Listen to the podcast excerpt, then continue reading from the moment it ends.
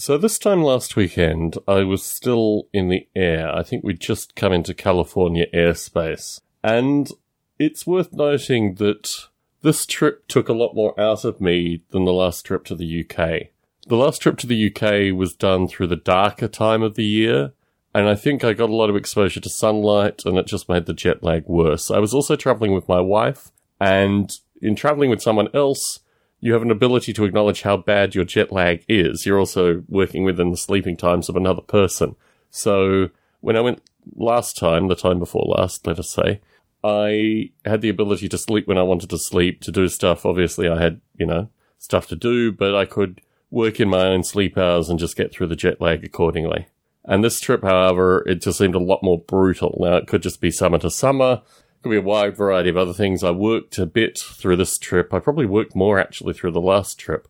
But yeah, it was just a very different trip. I kinked my back midway through the trip, and thankfully by the time I was flying out of the UK, that was no longer an issue. But this really was a tale of two Londons, this trip. That's why I'm thinking of it.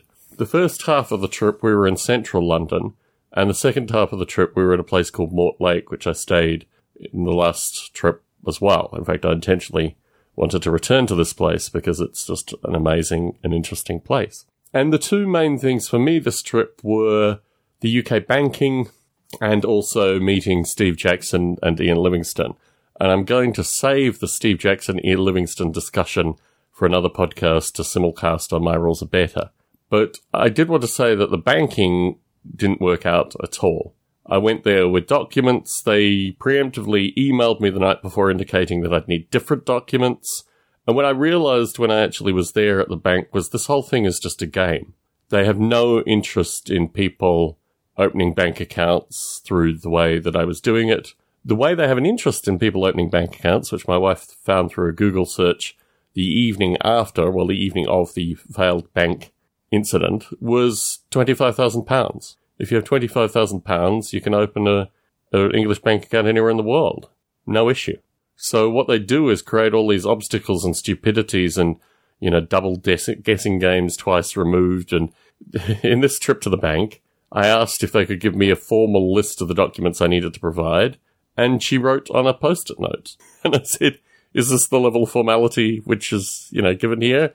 And she said, well, here's the post-it note the whole notion of opening a bank account in the UK is very, very curious. But this experience appeared to be a wasted time.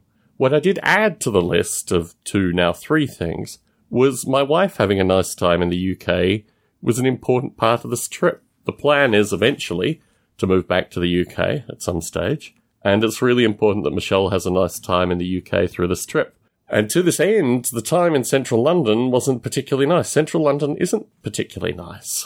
you know, you have a lot of bad experiences which are comparable with living in San Jose. Quite fundamentally, it's very curious actually the parallels. But you know, you're being jostled and bustled around and you know, you're constantly being questioned and prodded and probed and all this kind of stuff. And really, the whole nature of doing fun stuff in central London is pretty difficult. I did get to the Orcs Nest. I did try a couple of other game stores as well, but this too will be for my rules are better.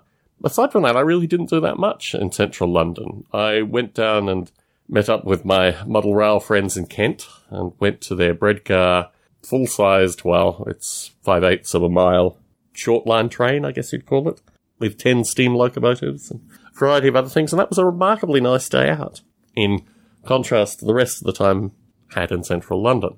Oh, I went to the RAF Museum. That was really good. The RAF Museum was just beautiful. That was in the first full day that I was in the UK. And that was just a wonderful museum. And no one knows about the RAF Museum. It's a, an undiscussed secret. It's very curious, the nature of this thing that, you know, Brits, Brits that live in London haven't even been to the RAF Museum. It's about five hangars, some more packed than others, but the main three, four, maybe main three hangars the planes have overlapping wings. They're that tightly packed in there. Just some beautiful aircraft. And to see uh, a Messerschmitt Bf 109 next to a Spitfire, like physically next to one another, to look at the wingspans and just the different philosophies that went into these two fighter aircraft was an untouchable luxury. The whole thing, that whole thing was a luxury. I like to maximize my sense of, I don't know, luxury, for want of a better term. Not necessarily financial luxury, just the luxury of time and experience when I'm in the UK. And thankfully, we moved to Mortlake. And Mortlake facilitated that a lot more. It was a lot more quiet. It is a house on a footpath. It's not on a road. So you walk down a lane, you walk on a bit more, you walk on a bit more, and then there's this house. This is house surrounded by a garden that you walk into, and there's a cat called Sven, and it just is the most idyllic little place in London. It's wonderful.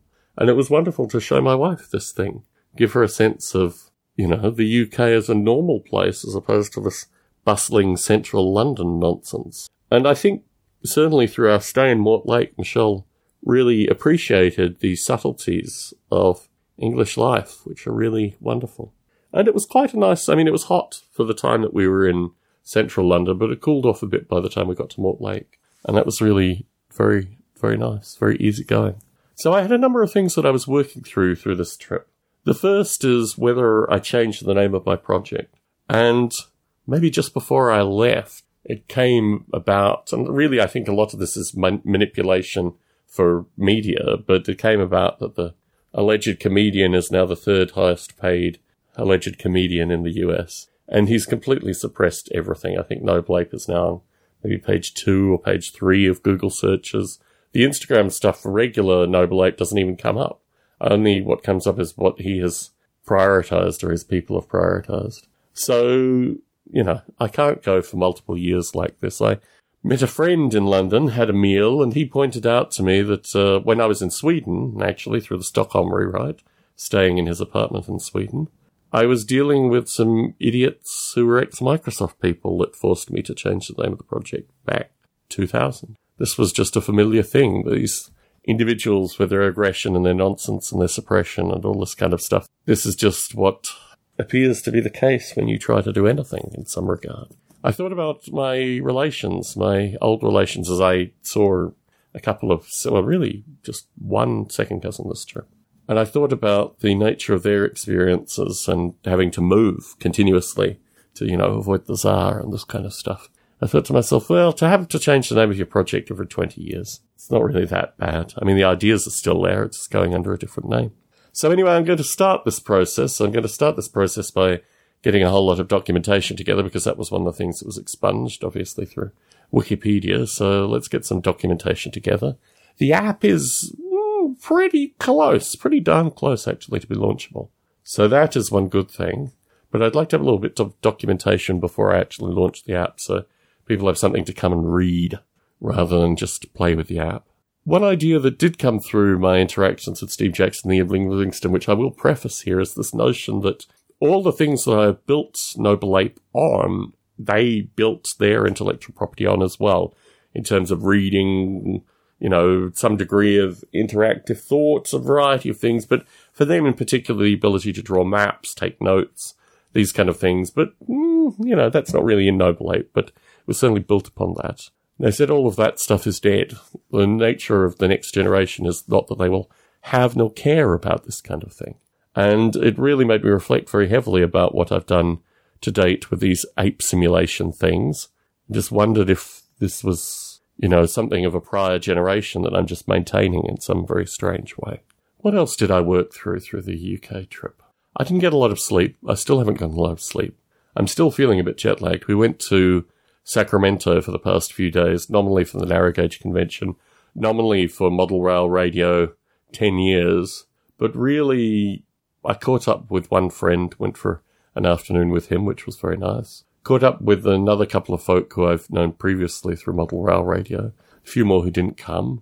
But it was a very strange trip in terms of just, I had to kind of ask myself a few times why I was actually in Sacramento for, for chunks of the trip at least because certainly being tired and just not having spent enough time at home and this kind of thing, it all started to add up. My brother is in town in two weeks' time, so we're going to be going out again for a couple of days. But I'm going to make the most of my homebody status up until then. I mean, obviously, I'll be going into the office and that kind of stuff, but in addition to that, I hope to be utilizing the luxury of having a house of my own.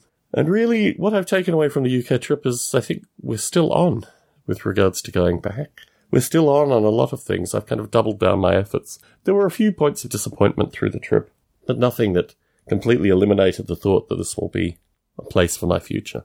So that will leave me very happy.